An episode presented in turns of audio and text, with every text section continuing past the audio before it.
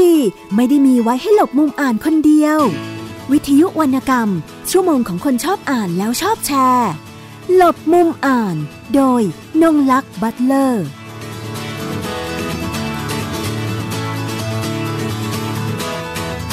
สวัสดีค่ะคุณผู้ฟังรายการหลบมุมอ่านวิทยุไทย พี บี เอส กับนงลักษณ์บัตเลอร์คุณผู้ฟังสามารถติดตามรับฟังรายการต่างๆของวิทยุไทย พี บี เอส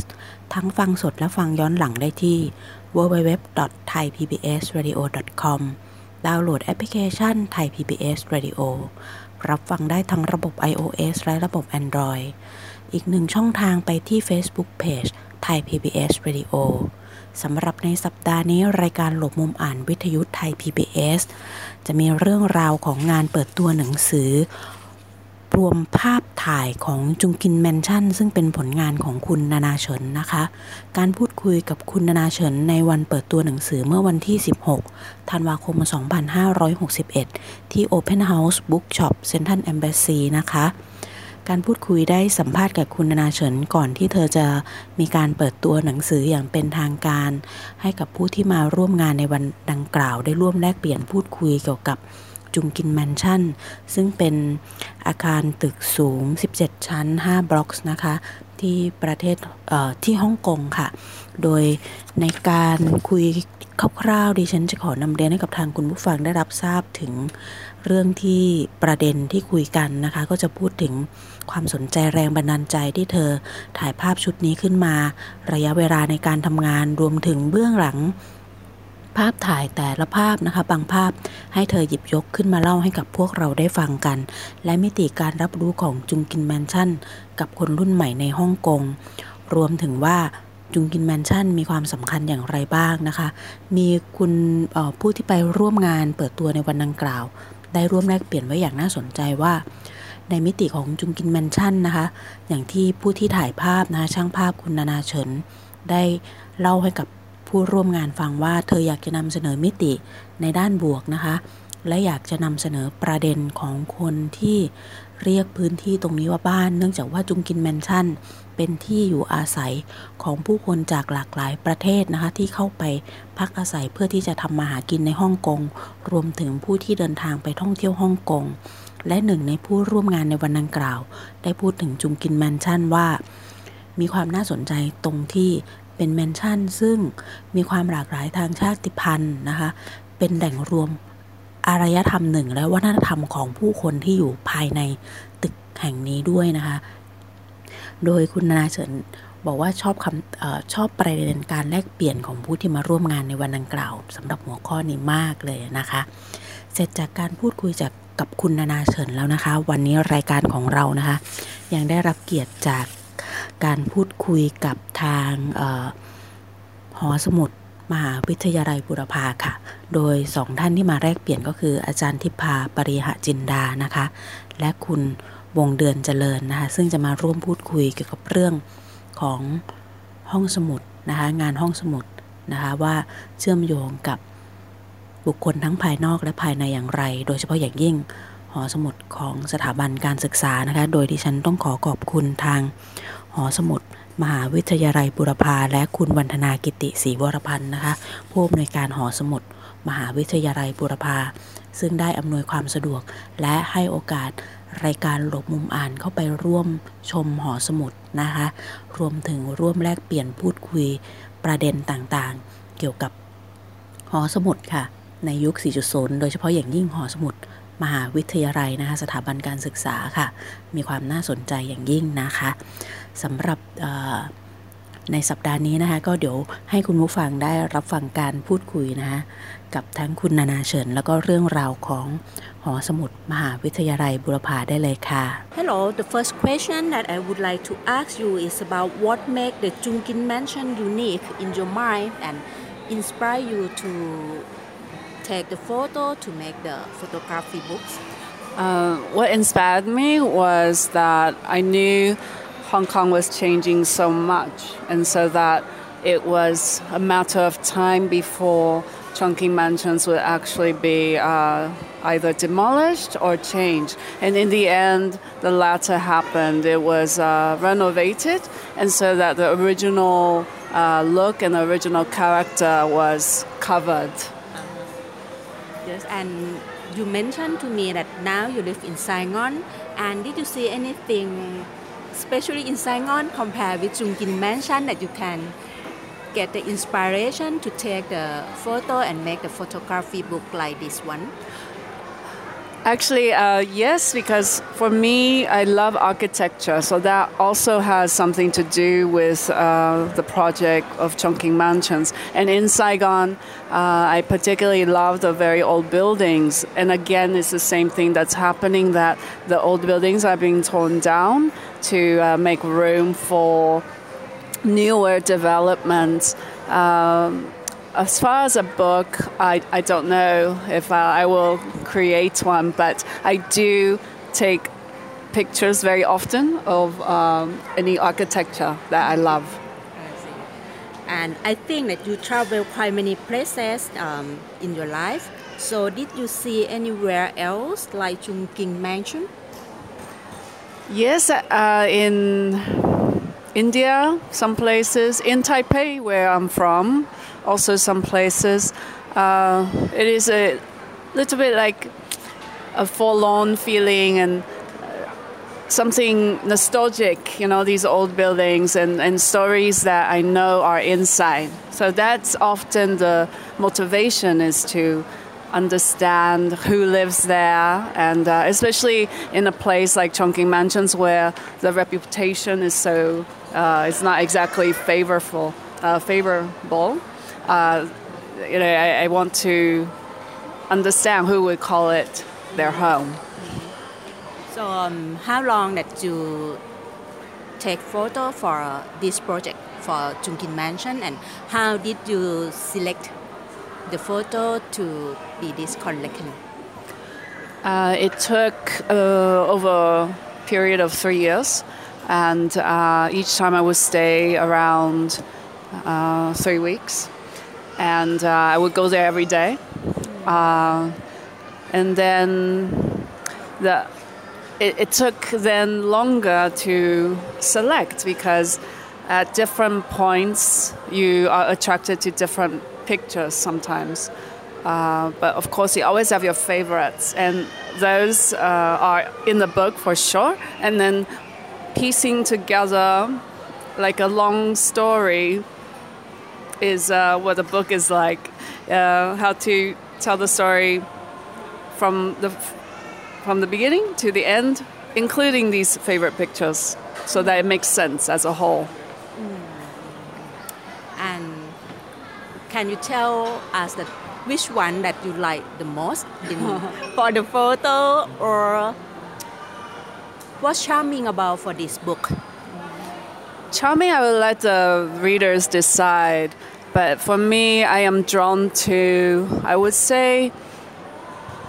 a particular ten to twelve of them that I, I always uh, feel closer to. Mm-hmm. um, wow. How? Um, sometimes it's got to do with uh, the... Can you take pictures of us uh, at my... Yeah. Sometimes, yeah. So sometimes uh, it's like, um, okay, I start again. Sometimes I like the pictures because it's the colors. Mm. Sometimes it's the story behind it. Uh, sometimes it's, it depends on my mood. Mm-hmm. Um, actually, when we talk about the book, if for the writer, it's easy that we want to know about the plot. And for this one, you plan for the plot for the photography books like this or not? Yes, of course, because you have an angle. For me, Chongqing Mansions had a lot to do with my personal search mm-hmm. for home, and to understand the concept of home, because I have moved over forty-five times in my life. And I was, you know, I, growing up, I was always... Um, not sure what that home, the idea of home was. So um, that has been a theme in a lot of my work. Mm-hmm. Um, you mentioned about home, the feeling about it, about homey. Um, but in the Chungking Mansion, it's quite many nationality people who live there, and how did you open up them to say or how to ask the permission from them? Because some photo that I have a look from the book,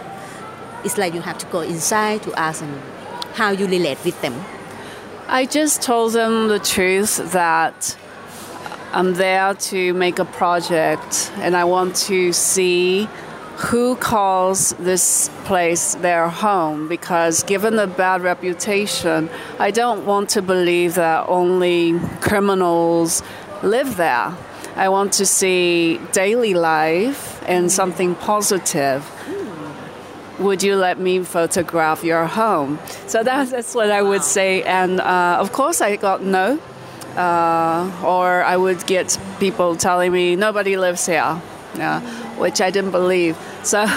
it took it took a lot of uh, persuasion and and to and to really share something personal of yourself as well. I think that when when you open up yourself, then others are more willing to do that. Because one, as one person asked me, why would anybody Uh, let you go inside their home? You're a stranger. Why would they let a stranger come in and take photographs? But actually, he in the end invited me to his home. Wow! Congratulations. So, is it difficult or easy for you? It's never so easy, mm-hmm. but that's part of the attraction. It's always a challenge, and the reward is to learn something new, mm. and and learn about other people's lives, and you know they, they can teach you a lot from their own experiences. Yes, but um, when you went, you relate with them, you speak, you had conversation with them. But for the book, most of all, that photos. How do you believe in the like the photo can be the storytelling in your mind? For me, I take photos based on my emotions, how I feel. Uh, when I'm in the in the process, I'm not thinking about exactly what story I have in mind and what order, because that's not how it happens. You uh, maybe you have really bad days where you just take two photos, and maybe one of those photos will become one of your favorites. But then you have days where you take a lot of photos and don't like any of them. So you never know really the outcome of each day. So does that answer your question? Yes. Um, I've been to Hong Kong once, and I went there the Chung Kin Mansion. Um, for me, sometimes I felt it's like a historical place. It's compared with the model town in Hong Kong. Do you think that in the future this building still to be kept or to be preserved? Well, they uh, Chung Kin Mansion's received um, a facelift uh, in recent years, and so I think it will have a second life now. Mm-hmm. I don't know for how long, but it will have a second life. It is having a second life. And do you know about the new generation in Kowloon or in Hong Kong? How did they feel about this mansion? No, I don't. Uh, I don't. I'm looking forward to meeting some people when I go back after seven years uh, with the book, and uh, to visit some of the subjects in the in the book uh, to see a different perspective and to uh, to meet more people, hopefully. And is there another building or mansion in Hong Kong or in Kowloon that you would like to take a photo about it? To make a photo book like this? No, no, there isn't. I, I believe that Chung Kin Mansion is something uh, was uh, something special. The the the original way was something special for me. And the last question that yes. because now you are in Bangkok, you yes. come for the book launch. I would like to know that how did you feel about the architecture in in Bangkok, or can you feel anywhere that to compare with the Chung Kin Mansion? Maybe it's not the big building like that. Maybe the place or the location that you feel like a wow is maybe similarly. Uh, yes, when you come in from the airport, uh, on the right-hand side of the expressway, there are some, uh, a whole row of sort of uh, uh, high-rise, not so high, mid- mid-rise maybe. And I was told that there are um, government housing for police, I believe, police force. Uh, you know, they look to me interesting because you can see life uh, on the balconies. Uh, but I believe I have moved on from uh, this particular type of project. Now I'm doing uh, new projects. I'm do- focusing on a series um, of uh, pictures on plants, on on flowers, on gardens, but abstract. Abstract. Yeah, so I, I tend to take, uh, do projects on people and then writing about their lives as well. And then uh, buildings, so architectural, and uh, plants. That will be a new one. Oh, and one more question. Yes. It just popped up in my mind. Yes. Like because it's the digital world. So yes. Do you think that for your uh, photo, it will be developed to merge with the digital world or not in the future? Mm, I don't know what you mean. Uh, I mean, like a, the techniques, maybe like a, the Photoshop, or oh, you I use see. something the the brighter, darker to I darkness see. to to make it feel the emotion, the feeling in, in each photo. Do you think that I will do that? Or no, I I I like. Uh, I like staying traditional. I like. Uh, I'm a bit of a purist, so for me, I do. I use Photoshop only to do like darkness or brightness. The same techniques you would use in a dark room. So never manipulation, and um, no, I like things that are real.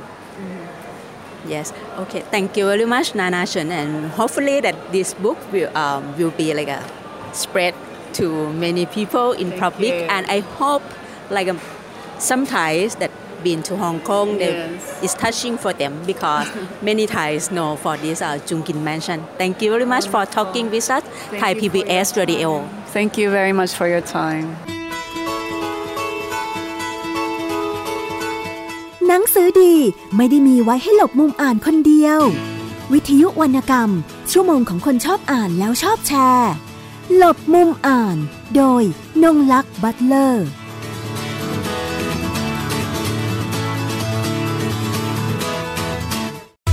ครบรถครบเครื่องเรื่องกฎหมายกับทุกประเด็นข่าวร้อนในรายการแจ้งความโดยผู้ดำเนินรายการกฎหมายมืออาชีพวรพงษ์แจ้งจิตพร้อมด้วยทีมนักกฎหมายมือฉมัง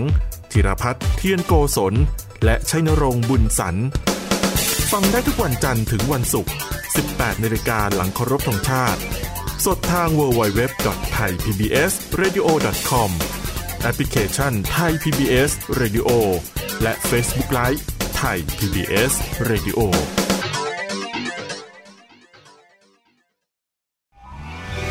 วิทยุ Thai พี บี เอส ดับเบิลยู ดับเบิลยู ดับเบิลยู ดอท ไทย พี บี เอส เรดิโอ ดอท คอมออกอากาศจากอาคาร B องค์การกระจายเสียงและแพร่ภาพสาธารณะแห่งประเทศไทยถนนวิภาวดีรังสิตกรุงเทพมหานครไทยแลนด์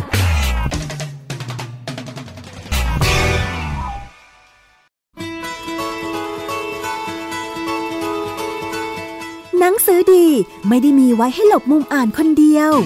วิทยุวรรณกรรมชั่วโมงของคนชอบอ่านแล้วชอบแชร์หลบมุมอ่านโดยนงลักษณ์บัตเลอร์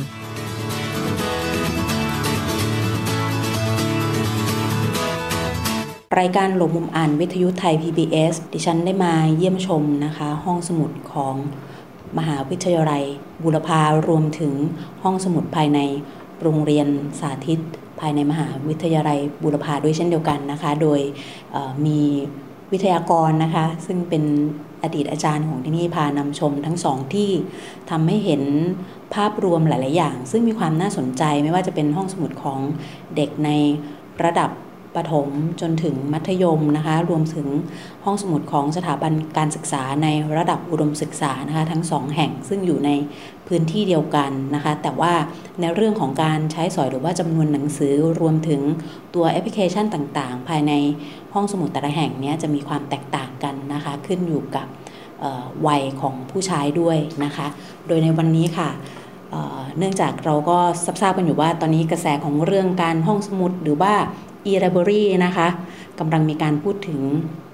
ค่อนข้างเยอะในสื่อต่างๆนะคะรวมถึงว่าเออเรามาดูในส่วนของห้องสมุดในสถาบันการศึกษาบางสีก่อนหน้านู้นดิฉันก็ได้เคยนำเสนอเรื่องราวของห้องสมุดภายในจังหวัดต่างๆนะคะไม่ว่าจะเป็นห้องสมุดประจำจังหวัด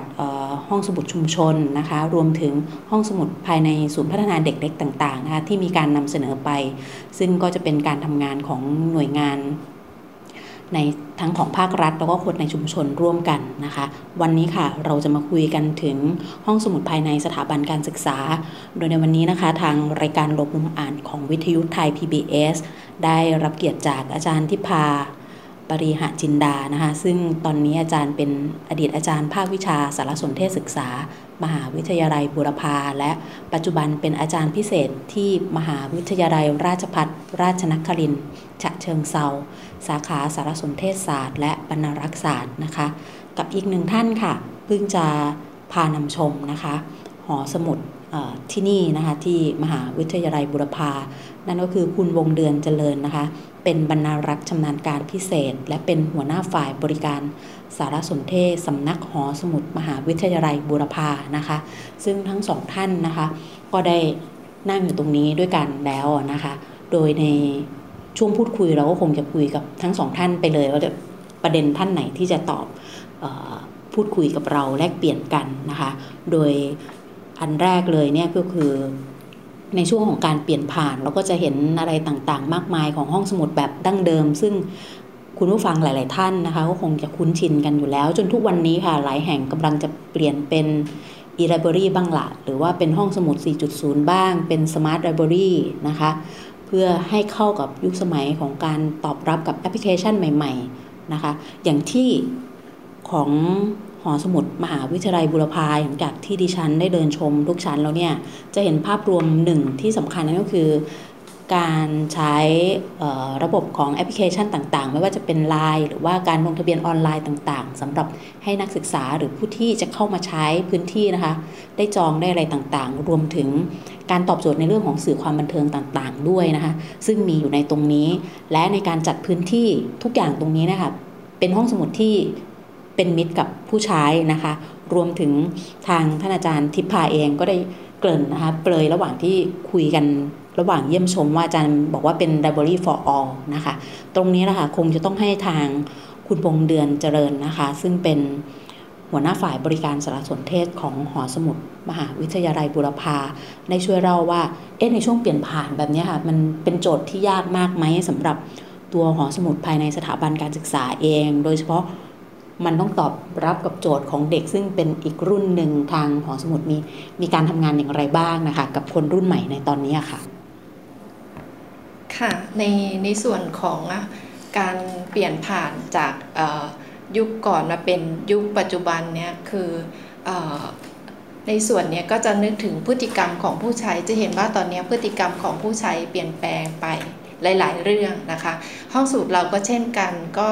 พยายามที่จะปรับให้เข้ากับพฤติกรรมของผู้ใช้นะคะเพราะเดี๋ยวนี้เขาก็จะมาใช้สมาร์ทโฟนกันเกือบทั้งหมดแล้วนะคะในส่วนของการบริการต่างๆที่จะสนับสนุนกับพฤติกรรมของผู้ใช้นะคะไม่ว่าจะเป็นเรื่องของหนังสือเรื่องของการใช้บริการต่างๆสำนักหอสมุดเราก็พยายามที่จะนำเข้ามาใช้เช่นพวก e-form ต่างๆนะคะ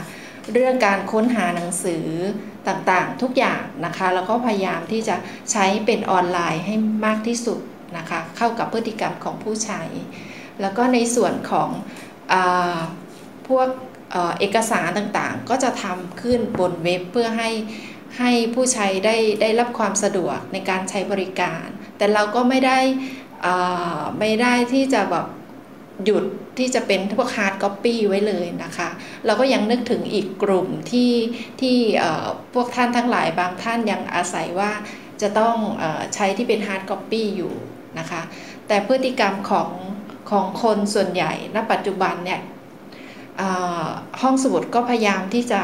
จะปรับมาใช้ทุกอย่างนะคะแล้วก็ในส่วนของที่โดยโดยปัจจุบันเนี่ยผู้ใช้ก็อาศัยว่ามาห้องสมุดเนี่ยจะต้องเข้ามาเห็นแบบบรรยากาศที่น่านั่งแบบสบายมีแบบอากาศแบบเหมือนอยู่บ้านนะคะเป็นเป็นบรรยากาศเหมือนอยู่บ้านห้องสมุดเราก็พยายามที่จะทำให้ดึงดูดผู้ใช้เข้ามานะคะไม่ว่าจะเป็นถ้าจะมาคุยกันหรือว่าจะมาอะไรนะพรีเซนต์งานหรือว่าจะมามาติวอะไรต่างๆสำนักหอสมุดก็จัดพื้นที่ไว้ให้เรามีห้องที่เป็นห้องกรุ๊ปสตัดดี้เนี่ยประมาณยี่สิบกว่าห้องนะคะแล้วก็ในส่วนของการความบันเทิงหลังจากที่อ่านหนังสือบอกว่าเหน็ดเหนื่อยบ้างแล้วจะไปแบบว่าพักผ่อนสมองบ้างเราก็จะมีห้องสำหรับดูหนังฟังเพลงมัลติมีเดียให้นะคะแม้กระทั่งในส่วนที่ว่าเออบอกง่วงมากแล้วอยากงีบซะหน่อยแล้วก็มีโซนเงียบไว้ให้นะคะก็อันนี้ก็ก็ถือว่าดึงดูดผู้ใช้บริการได้มากทีเดียวค่ะในส่วนนี้จริงๆนะคะคำถามที่แบบเตรียมมาเนี่ยพอเดินดูทุกชั้นแล้วเนี่ยมันตอบโจทย์คำถามที่ตัวเองตัวเองตั้งไว้หมดเลยหลังจากที่เดินดูทุกชั้นนะคะมีห้องเข้าเงียบให้ด้วยนะคะห้องให้หลับนะคะหรือห้องที่ใครต้องการความเงียบรวมถึงห้องสำหรับผู้ที่ศึกษาระดับปริญญาโทและปริญญาเอกนะคะก็จะมีห้องตรงนั้นให้ด้วยห้องสำหรับดูหนังฟังเพลงนะคะใครสนใจ Netflix นี่ก็มีด้วยนะคะให้บริการตรงนี้ด้วยรวมถึง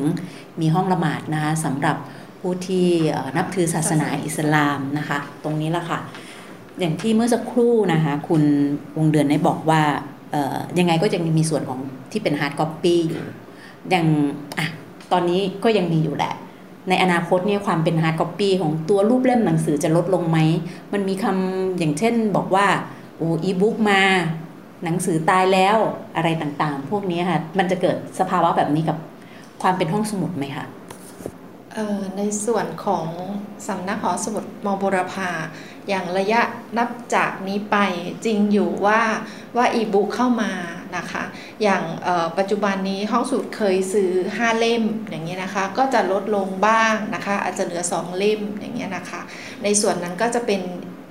เป็นอีบุ๊กเข้ามาแต่ว่าก็ยังคงเหลือความเป็นห้องสมุดเป็น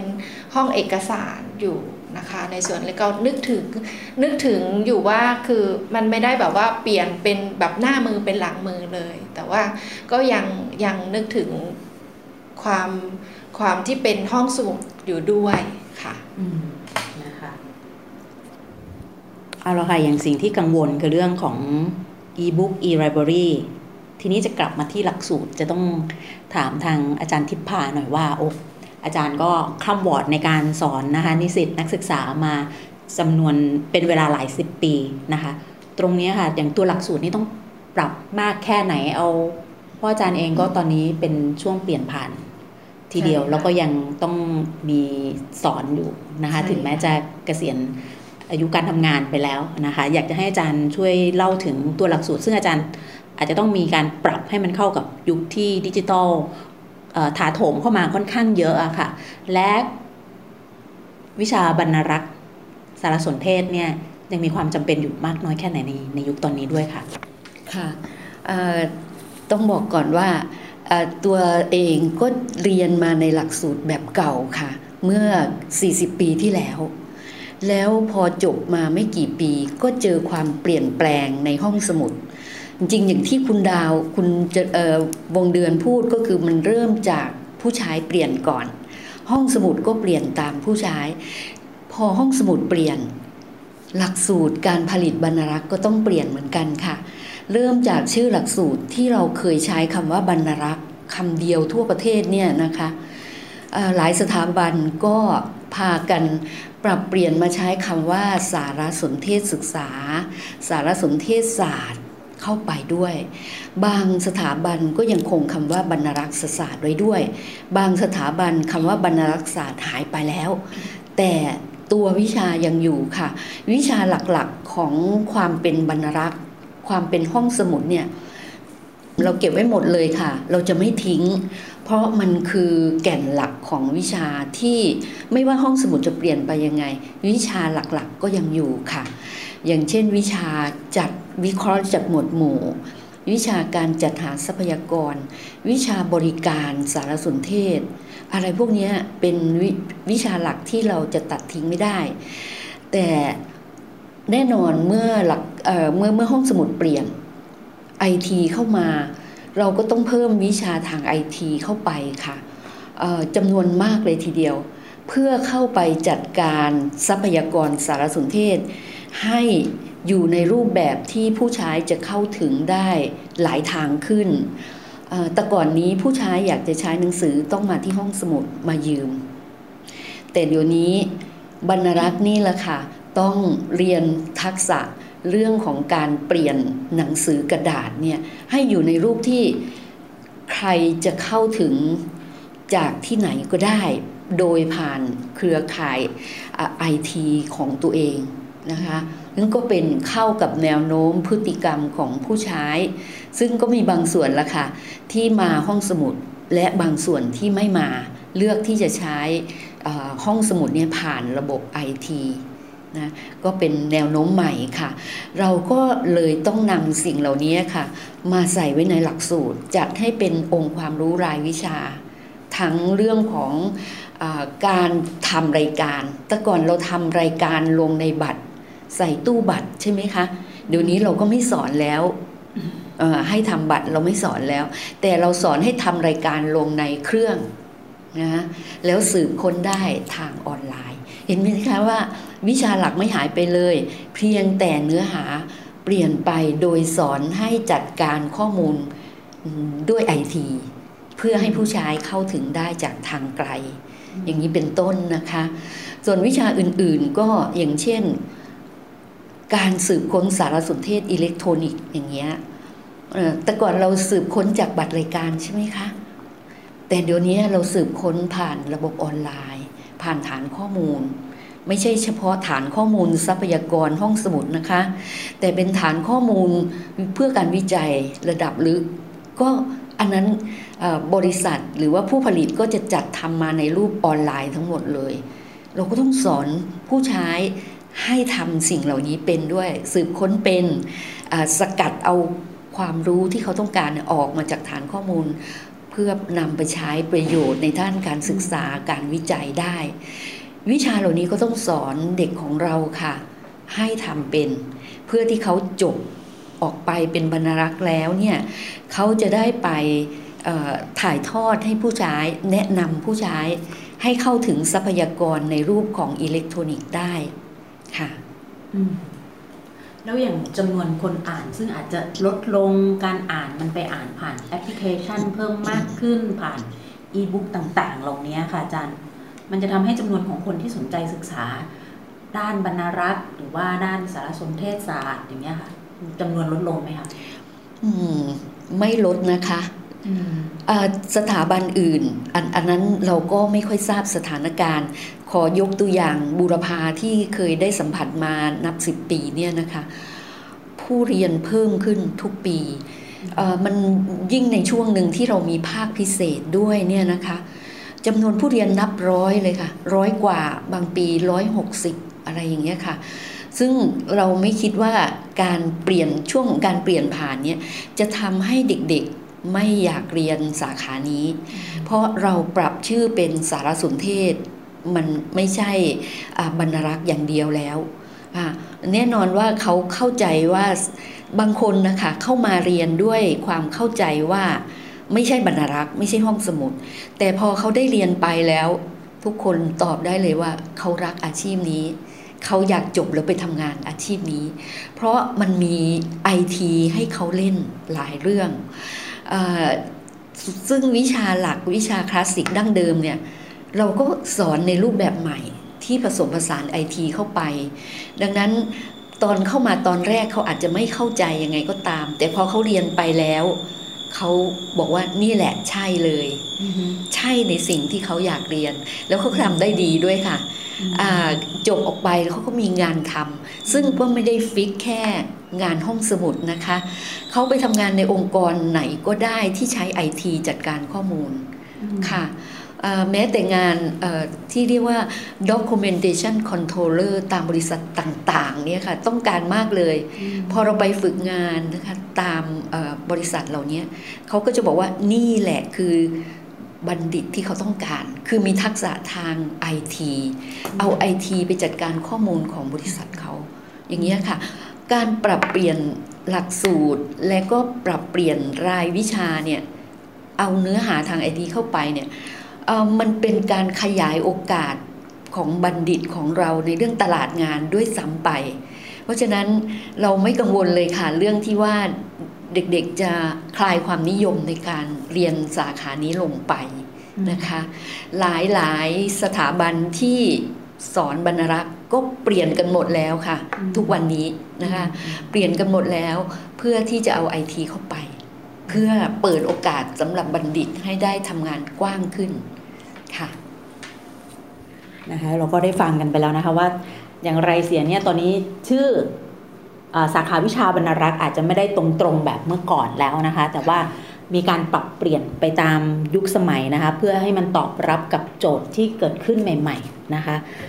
อาจารย์คะมีสิ่งหนึ่งเนื่องจากว่าอาจารย์ก็มีประสบการณ์มายาวนานนะคะในเรื่องของห้องสมุดงานบรรณารักษ์รวมถึงได้ไปตามห้องสมุดต่างๆอยากจะให้อาจารย์ได้ช่วยพูดถึงภาพรวมในความเห็นส่วนตัวของอาจารย์นะคะว่าเอ๊ะตัวเองอยากให้มีเมืองไทยเนี่ยควรจะมีห้องสมุดในฝันแบบไหนบ้างเราขาดแคลนตรงไหนเราควรจะไปเสริมกำลังตรงไหนบ้างเพื่อให้มันเกิดวงจรของการอ่านซึ่งยังคงดำเนินอยู่นะคะเป็นการอ่านเพื่อจะได้ส่งเสริมกันต่อไปอะค่ะเรื่องห้องสมุดนะคะในสถาบันการศึกษาโดยเฉพาะระดับมหาวิทยาลัยนี้เราไม่ห่วงเลยค่ะห้องสมุดไปไกลเกินกว่าที่เราจะคาดนะคะอย่างที่ฟังคุณวงเดือนเล่าอะห้องสมุดปรับตามผู้ใช้ไม่ว่าผู้ใช้จะไปทางไหนห้องสมุดรู้ทันและก้าวตามได้แต่ส่วนที่อยากจะให้พัฒนาก็คือห้องสมุดชุมชนค่ะไม่ว่าคุณจะเรียกว่าห้องสมุดประชาชนหรืออะไรก็ตามตรงนั้นประชาชนยังต้องการนะคะยกตัวอย่างให้เห็นกรุงเทพมหานครเปิดหอสมุดเมืองขึ้นที่ถนนราชดำเนินอันนี้เป็นเรียกว่าเป็นเรื่องใหม่สำหรับคนกรุงเทพเลยทีเดียวสิ่งที่ตามมาก็คือกระแสของการความนิยมเข้าห้องสมุดเนี่ยเพิ่มขึ้นอย่างมากมายถ้าเราไปดูที่หอสมุดเมืองกรุงเทพมหานครนะคะเราจะเห็นเลยว่าผู้ใช้ยังต้องการที่จะมาห้องสมุดอยู่ถ้าห้องสมุดนั้นตอบสนองความต้องการเขาได้แล้วกรุงเทพมหานครก็ยังได้พยายามที่จะพัฒนาห้องสมุดประชาชนเดิมของตัวเองให้เป็นห้องสมุดแห่งการเรียนรู้เพิ่มขึ้นเพิ่มขึ้นเนี่ยเร็วๆนี้ค่ะเมื่อไม่กี่วันนี้เองห้องสมุดเพื่อการเรียนรู้ที่เกียรติกายนะคะก็เปิดเพิ่มขึ้นแล้วเพื่อให้ทดลองใช้อย่างไม่เป็นทางการเรากำลังเห็นห้องสมุดที่เป็นของชุมชนจริงๆเกิดขึ้นในเขตกรุงเทพมหานครนะคะอันนี้เราต้องสนับสนุนค่ะแต่ทีนี้มันก็ยังเป็นกรุงเทพแล้วต่างจังหวัดล่ะในชลบุรีเนี่ยเรามีทั้งหอสมุดแห่งชาติสาขาชลบุรีเรามีห้องสมุดประชาชนจังหวัดชลบุรีซึ่งสังกัดกศน.เราอยากจะเห็นภาพแบบนี้เกิดขึ้นบ้างอะค่ะในต่างจังหวัด mm-hmm. เอ่อเรามีห้องสมุดเฉลิมพระเกียรติขององค์การบริหารส่วนจังหวัดเรียกว่าห้องสมุดมีชีวิตอบจ.ชลบุรีอันนั้นน่ะก็เริ่มที่จะเป็นห้องสมุดแนวใหม่ค่ะที่เป็นเครือข่ายของ ที เค Park นะคะเป็นศูนย์เรียนรู้ไม่ใช่ห้องอ่านหนังสืออย่างเดียว ตรงนั้นผู้ใช้บริการก็เยอะนั่นแสดงว่าผู้ใช้บริการเราต้องการอะไรใหม่ๆที่ห้องสมุดประชาชนต้องต้องตระหนักแล้วก็ลุกขึ้นปรับเปลี่ยนตัวเองรวมทั้งห้องสมุดหอสมุดแห่งชาติสาขาชลบุรีซึ่งเป็นอย่างนี้มานานแล้วค่ะขาดคอนเซปต์ของของการให้บริการก็คือไม่ให้ยืมออกไม่ให้ยืมออกมันก็ไม่ใช่ห้องสมุดแล้วในความรู้สึกของของคนสาขานี้นะคะแต่เรื่องนโยบายระดับชาติมันก็เป็นเรื่องเรื่องภายในของหน่วยงานต้นสังกัดแต่เคยไปเห็นแห่งหนึ่งนะคะอันนี้ต้องขอยกเครดิตให้เลยหอสมุดแห่งชาติเฉลิมพระเกียรติสุพรรณบุรีค่ะอันนี้บรรณารักษ์ที่เป็นผู้อำนวยการหอสมุดแห่งชาติชลบุรีเนี่ยคิดเองเลยค่ะว่าเมื่อมันไม่เป็นห้องเมื่อเมื่อเป็นห้องสมุดชุมชนน่ะมันจะขาดการยืมไม่ได้ทำยังไงอ่ะประชาชนจะได้เอาหนังสือกลับไปอ่านสำหรับคนที่เขามีภารกิจในช่วงห้องสมุดเปิดอ่ะทำไงเขาจะได้อ่านหนังสือก็เลยเปิดให้ยืมบางประเภทที่ยืดหยุ่นได้ที่ไม่ใช่เป็นเอกสารหลักของห้องสมุดที่ห้ามยืมเพราะฉะนั้นเขาก็ได้ผู้ใช้จำนวนหนึ่งได้ใจผู้ใช้ด้วยแล้วก็ได้ความเป็นห้องสมุดกลับคืนมาในความรู้สึกของผู้ใช้นะคะอันนี้ต้องขอชื่นชมเลยเพราะว่าไปเยี่ยมมาแล้วก็ประทับใจอยากจะพูดไว้ตรงนี้ด้วยค่ะนะคะก็จากประสบการณ์นะคะของอาจารย์ซึ่งทำงานด้านนี้มาหลายทศวรรษนะคะต้องเรียนอย่างนั้นเลยนะคะทีนี้จะกลับไปที่คุณวงเดือนเนื่องจากว่าภายในสำนักหอสมุดแห่งนี้นะคะที่มหาวิทยาลัยบูรพาโดยชื่อโดยอะไรต่างๆก็จะบอกว่ามันเฉพาะจำเพาะนะคะเป็นห้องสมุดภายในสถาบันการศึกษา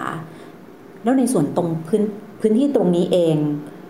สถาบันการศึกษาก็เหมือนชุมชนชุมชนหนึ่งอะนะคะเพื่อให้บริการของกับนิสิตนักศึกษาซึ่งเข้ามาศึกษาที่นี่มันได้มีส่วนในการที่จะไปรีเลทหรือว่าสัมพันธ์กับคนในพื้นที่อย่างไรบ้างคะในการที่จะเกื้อกับคนข้างนอกที่จะเข้ามานะคะรวมถึงว่ารวมถึงสิ่งหนึ่งซึ่งอยากจะทราบเหมือนกันเคล็ดลับในการตีโจทย์ว่าห้องสมุดมันไม่ต้องเงียบคือคือที่นี่เขาจัดโซนก็จริงนะคะแต่อยากจะทราบว่าเออทางผู้บริหารใช้การตีโจทย์นี้อย่างไรว่าทำไมถึงให้มันมีบรรยากาศหลายๆบรรยากาศนะคะภายในหอสมุดแห่งนี้สำนักหอสมุดแห่งนี้ค่ะค่ะในส่วนของเอ่อห้องสมุดมหาวิทยาลัยบูรพาเราก็เอ่อมีความสัมพันธ์กับชุมชนนะคะเราก็ให้บริการ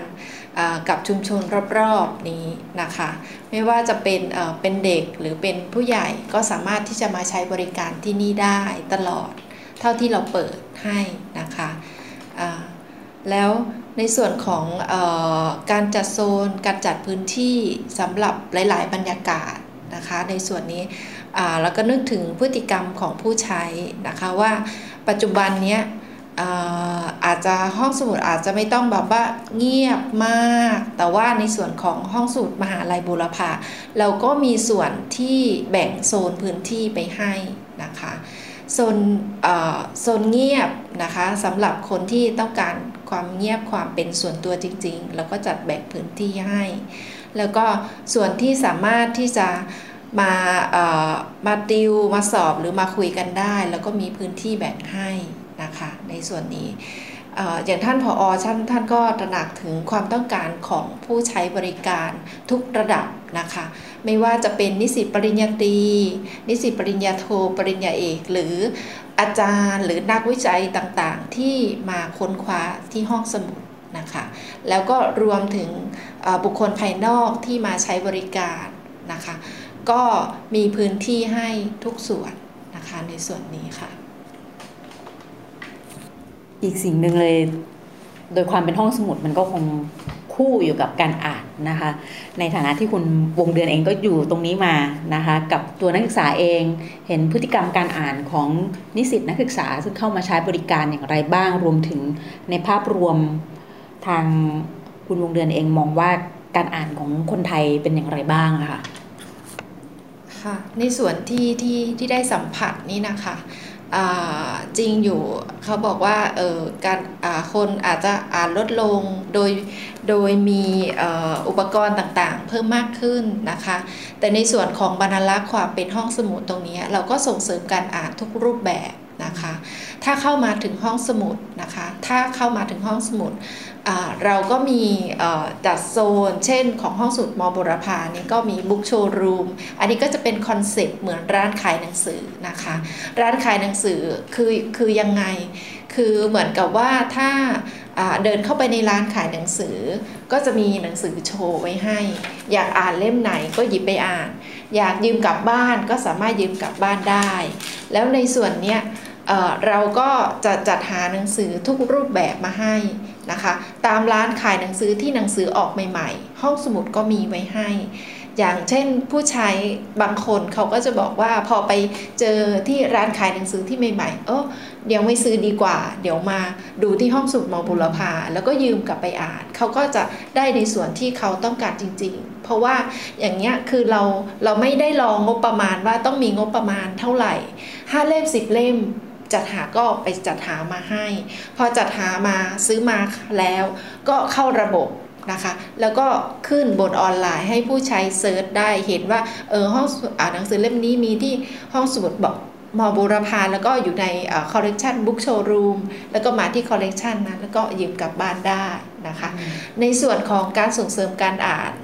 ข้างนอกเราก็ไปก็มีบุ๊กโมบายนะคะเป็นห้องสมุดเคลื่อนที่ไปตามคณะนะคะไปตามคณะจะหมุนเวียนกันไปคณะมนุษยศาสตร์บ้างพยาบาลวิศวะไปทั้งหมดเลยนะคะแล้วก็ในส่วนของที่ออกไปส่งเสริมข้างนอกนะคะเราก็จัดเหมือนกันเช่นมีโครงการเอ่อเปิดโลกใบใหม่ด้วยการอ่านอันนี้เราก็ไปส่งเสริมที่ทัณฑสถานหญิงชลบุรีเลยเข้าไปในคุกกันเลยนะคะเอาหนังสือนี่แหละไปให้ไปให้เอาผู้ต้องขังได้อ่านในที่ตรงนั้นนะคะในส่วนนั้นทางทางที่ห้องสมุดเรือนจำเขาก็ก็จะเอาหนังสือที่เราเอาไปให้เนี่ยคือจะมีบรรลักษ์ผู้ช่วยของเรือนจำเนาะเขาเอาขึ้นไปให้อ่านบนเรือนจำเลยนะคะเขาให้ยืมได้สิบห้าวันแล้วก็หมุนเวียนกันแล้วก็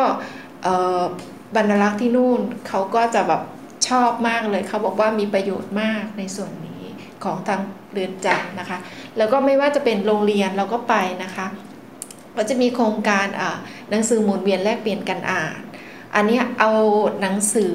สำหรับห้องสมุดโรงเรียนประถมไปให้นะคะไปหมุนเวียนให้ทุกเทอมก็จะหมุนเวียนกันปีละสามโรงเรียนนะคะปีละสามโรงเรียน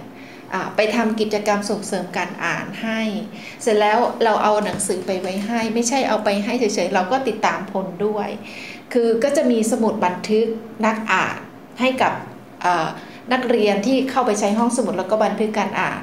แล้วสิ้นเทอมเราก็มีรางวัลไปให้กับเด็กนักเรียนด้วยว่าใครมีการอ่านแบบเอ่อมากที่สุดแล้วก็มีรางวัลไปให้เด็กๆนะคะพวกเด็กๆก็จะชอบแล้วครูอาจารย์เขาก็จะชอบก็บอกว่ามาอีกนะมาอีกนะแต่โดยนโยบายเราก็คือหมุนเวียนไปในภาคตะวันออกไปเรื่อยๆทุกปีนะคะในส่วนนี้ในพื้นที่ภาคตะวันออกใช่ใช่ค่ะค่ะขอเสริมในเรื่องของทางภาควิชาหรือทางหลักสูตรส่งเสริมการอ่านแก่ผู้เรียนได้อย่างไรบ้างนะคะเวลาที่เราทำประมวลรายวิชาออกมาเนี่ยเราก็จะมีรายการเอกสารอ่านประกอบรายวิชานะคะแล้วก็มอบหมายให้ผู้เรียนเนี่ยไปอ่านตามรายการอย่างนี้นะส่วนนี้ก็จะส่งเสริมการอ่านของนิสิตของเราด้วยเหมือนกันค่ะแล้วเราก็บอกว่าทุกรายการมีอยู่ในหอสมุดนะอันนี้ก็จะเพิ่มการอ่านเชิงวิชาการขึ้นมาอีกส่วนหนึ่งค่ะก็ครูอาจารย์ก็มีส่วนส่งเสริมการอ่านด้วยเหมือนกันนะคะเพื่อที่จะร่วมมือกับทางห้องสมุดหรือทางบรรณารักษ์เนี่ยค่ะทำให้ผู้อ่านของเราได้อ่านหลากหลายแนวเขาจะอ่านเพื่อรีแลกซ์ตัวเองส่วนหนึ่งก็แล้วแต่เขาแต่ว่าในส่วนของการเรียนเนี่ยค่ะอ่านประกอบการเรียนเนี่ยเราก็จะไม่ให้เขาขาดเหมือนกันค่ะ นะคะตอนก่อนมาคือเป็นภาพอีกแบบเพราะว่ายังนึกไม่ออกว่าทางมหาวิทยาลัยจะมีการปฏิสัมพันธ์กับตัวชุมชนซึ่งตั้งอยู่เนี่ยอย่างไรบ้างนะคะพอได้ฟังคุณวงเดือนกล่าวพูดให้ฟังเมื่อสักครู่แล้วนี่โอ้โหนึกภาพออกแล้วก็เป็นการการเสริมสร้างการอ่านที่เข้มแข็งนะคะแม้กระทั่งภายในทัณฑสถานนะคะก็จะมีการบริการเข้าไปในส่วนนั้นด้วยนะคะเป็นการส่งเสริมการอ่านรวมถึงส่วนที่อาจารย์ทิพาได้เล่าให้กับทางคุณผู้ฟังได้รับทราบนะคะในส่วนของนักศึกษาเองนะคะเราก็ใช้เครื่องมือการส่งเสริมการอ่านในลักษณะคล้ายๆกันนะคะเพื่อให้เกิดการอ่านภายในกลุ่มไม่เฉพาะแต่กลุ่มนักศึกษานะคะยังออกไปตามชุมชนแล้วก็ตัวของโมบายไลบรารีนั่นก็อีกส่วนหนึ่งนะคะซึ่งเป็นงานของทางสำนักหอสมุดมหาวิทยาลัยบูรพาได้ดำเนินการนะคะเอาล่ะทีนี้มีคำถามหนึ่งอยู่เหมือนกันค่ะคืออย่างในต่างประเทศตอนนี้บางที่นะคะห้องสมุดสาธารณะหลายๆแห่งก็มีการถูกตัดงบประมาณมีการปิดตัวลงไปเยอะจากที่ไปอ่านเจอนะคะข้อมูลเขาก็บอกว่าเออต่อไปบางทีเขาไม่จำเป็นต้องเป็นคนที่จบบรรณารักษ์มาก็ได้นะคะในฐานะที่ทั้งสองท่านก็เป็นบรรณารักษ์ด้วยทำงานภายในห้องสมุดมาด้วยค่ะมีความเห็นกับประเด็นตรงนี้อย่างไรบ้างคือก่อนจะเข้ารายการก็ได้แลกเปลี่ยนกับอาจารย์ทิพาแล้วแต่เดี๋ยวให้อาจารย์กับทางคุณวงเดือนช่วยเสริมตรงนี้นิดนึงว่า อ, อย่างในต่างประเทศบางแห่งเขาบอกว่า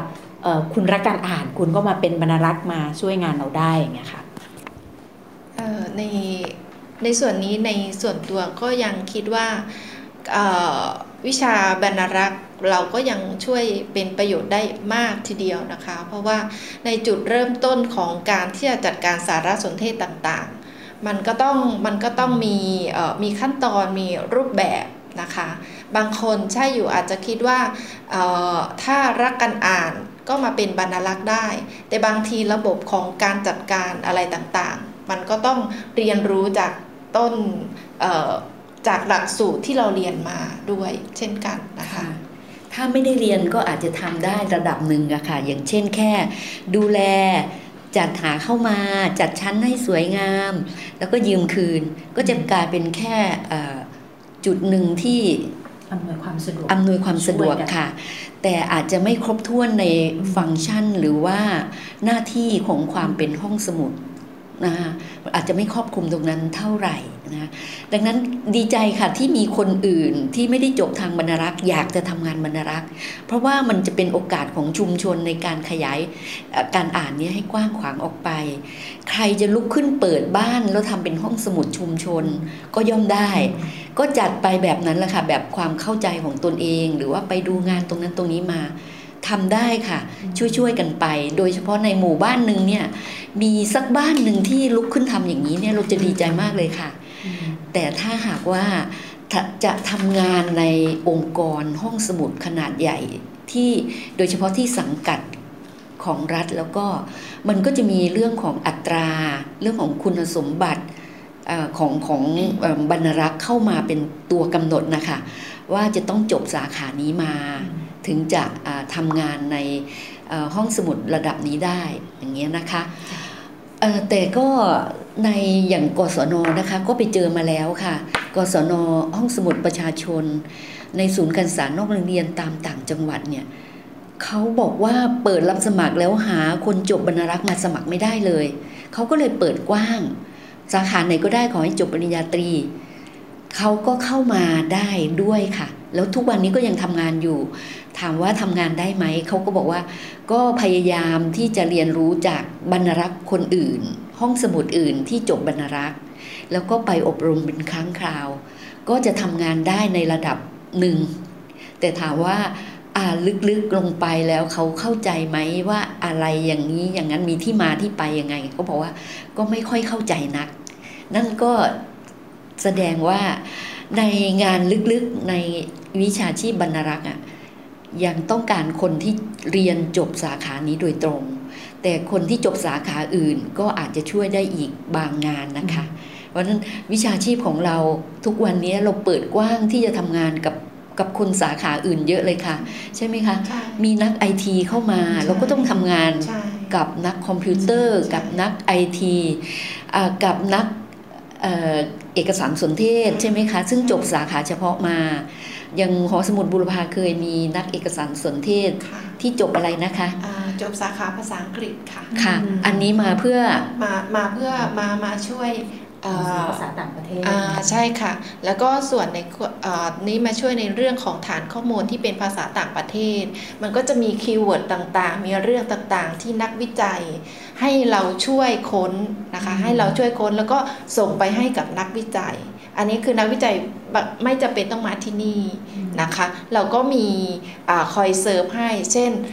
ส่งเรื่องนี้มาอยากได้เรื่องนี้เกี่ยวกับเรื่องเกี่ยวกับนี้เราก็เซิร์ชจากฐานข้อมูลที่เป็นทั้งภาษาไทยภาษาต่างประเทศแล้วก็ส่งให้กับนักวิจัยส่งให้กับอาจารย์นะคะแล้วก็ในส่วนบริการนิสิตต่างชาติใช่บริการนิสิตต่างชาตินักนักเอกสารสนเทศที่เรารับเข้ามาสาขาภาษาอังกฤษเนี่ยก็คือก็มาช่วยอบรมนะคะอบรมหลักสูตรที่เป็นภาษาต่างประเทศให้หรือว่า Library ทัวร์สำหรับคนมาดูงานสำหรับนิสิตต่างชาตินะคะอันนี้ห้องสมุดก็ก็ให้นักเอกสารสนเทศช่วยในส่วนนี้ซึ่งจะต้องเป็นชื่อตำแหน่งอีกอย่างหนึ่งค่ะเป็นชื่อนักเอกสารสนเทศเป็นนักวิชาการคอมพิวเตอร์อะไรอย่างนั้นนะคะให้ให้ตรงกับสาขาที่เขาจบมาแต่เราทำงานร่วมกันค่ะสำหรับในสัปดาห์นี้รายการหลบมุมอ่านวิทยุไทย พี บี เอส กับนงลักษณ์ บัลเลอร์ต้องขอขอบคุณนะคะทางหอสมุดมหาวิทยาลัยบูรพาโดยเฉพาะอย่างยิ่งค่ะท่านผู้อำนวยการหอสมุดมหาวิทยาลัยบูรพาคุณวันธนากิติศรีวรพันธ์นะคะซึ่งได้อนุญาตให้กับทางดิฉันเข้าไปเยี่ยมชมหอสมุดแห่งนี้รวมถึงได้ร่วมพูดคุยกับทางเจ้าหน้าที่ของหอสมุดนะคะนั่นก็คือคุณบงเดือนเจริญและมีท่านอาจารย์ทิพาปริหจินดานะคะมาร่วมพูดคุยในวันดังกล่าวนั้นด้วยนะคะทำให้เราได้เห็นภาพรวมต่างๆนะคะของหอสมุดสถาบันการศึกษานะคะซึ่งไม่ได้เฉพาะจำกัดตัวเองที่จะรับใช้เฉพาะบุคลากรหรือนิสิตนักศึกษาภายในมหาวิทยาลัยเท่านั้นนะคะยังมีการทำงานเชื่อมโยงกับชุมชนต่างๆในพื้นที่รวมถึงเครือข่ายทั่วประเทศด้วยนะคะซึ่งเป็นเครือข่ายหอสมุดมหาวิทยาลัยรวมถึงหอสมุดแห่งอื่นๆในประเทศไทยเราด้วยค่ะสำหรับในปี สองพันห้าร้อยหกสิบเอ็ด รายการหลบมุมอ่านต้องขอขอบคุณคุณผู้ฟังทุกท่านที่ติดตามรับฟังรายการของเรารวมถึงดิฉันเองในฐานะผู้ดำเนินรายการนะคะผู้จัดรายการต้องขอขอบพระคุณผู้ร่วมรายการทุกท่านซึ่งได้ร่วมพูดคุยแลกเปลี่ยนกับเราตลอดปี สองพันห้าร้อยหกสิบเอ็ด ที่ผ่านมานะคะเราจะกลับมาพบกันใหม่ในปีหน้านะคะก่อนที่เราจะกลับมาพบกันใหม่ค่ะเมื่อ เอ่อ เสร็จจากการพูดคุยนะคะของสัปดาห์นี้แล้วคุณผู้ฟังสามารถที่จะติดตามรับฟังรายการต่างๆของวิทยุไทย พี บี เอส ฟังสดและฟังย้อนหลังได้ที่เว็บไซต์ ดับเบิลยู ดับเบิลยู ดับเบิลยู ดอท ไทย พี บี เอส เรดิโอ ดอท คอม ดาวน์โหลดแอปพลิเคชัน Thai พี บี เอส Radio รับฟังได้ทั้งระบบ ไอ โอ เอส และระบบ Android กับอีกหนึ่งช่องทางค่ะ Facebook Page Thai พี บี เอส Radio สำหรับในปี สองพันห้าร้อยหกสิบเอ็ด หลบมุมอ่านวิทยุไทย พี บี เอส ต้องขอลาคุณผู้ฟังและขอบคุณที่ติดตามรับฟังกันมาโดยตลอดนะคะเราจะกลับมาพบกันใหม่ในปีหน้า สองพันห้าร้อยหกสิบ สองพันห้าร้อยหกสิบสอง นะคะและขอสวัสดีปีใหม่กับคุณผู้ฟังทุกท่านไว้ณที่นี้ขอบคุณที่ติดตามรับฟังค่ะหนังสือดีไม่ได้มีไว้ให้หลบมุมอ่านคนเดียววิทยุวรรณกรรมชั่วโมงของคนชอบอ่านแล้วชอบแชร์หลบมุมอ่านโดยนงลักษณ์ บัตเลอร์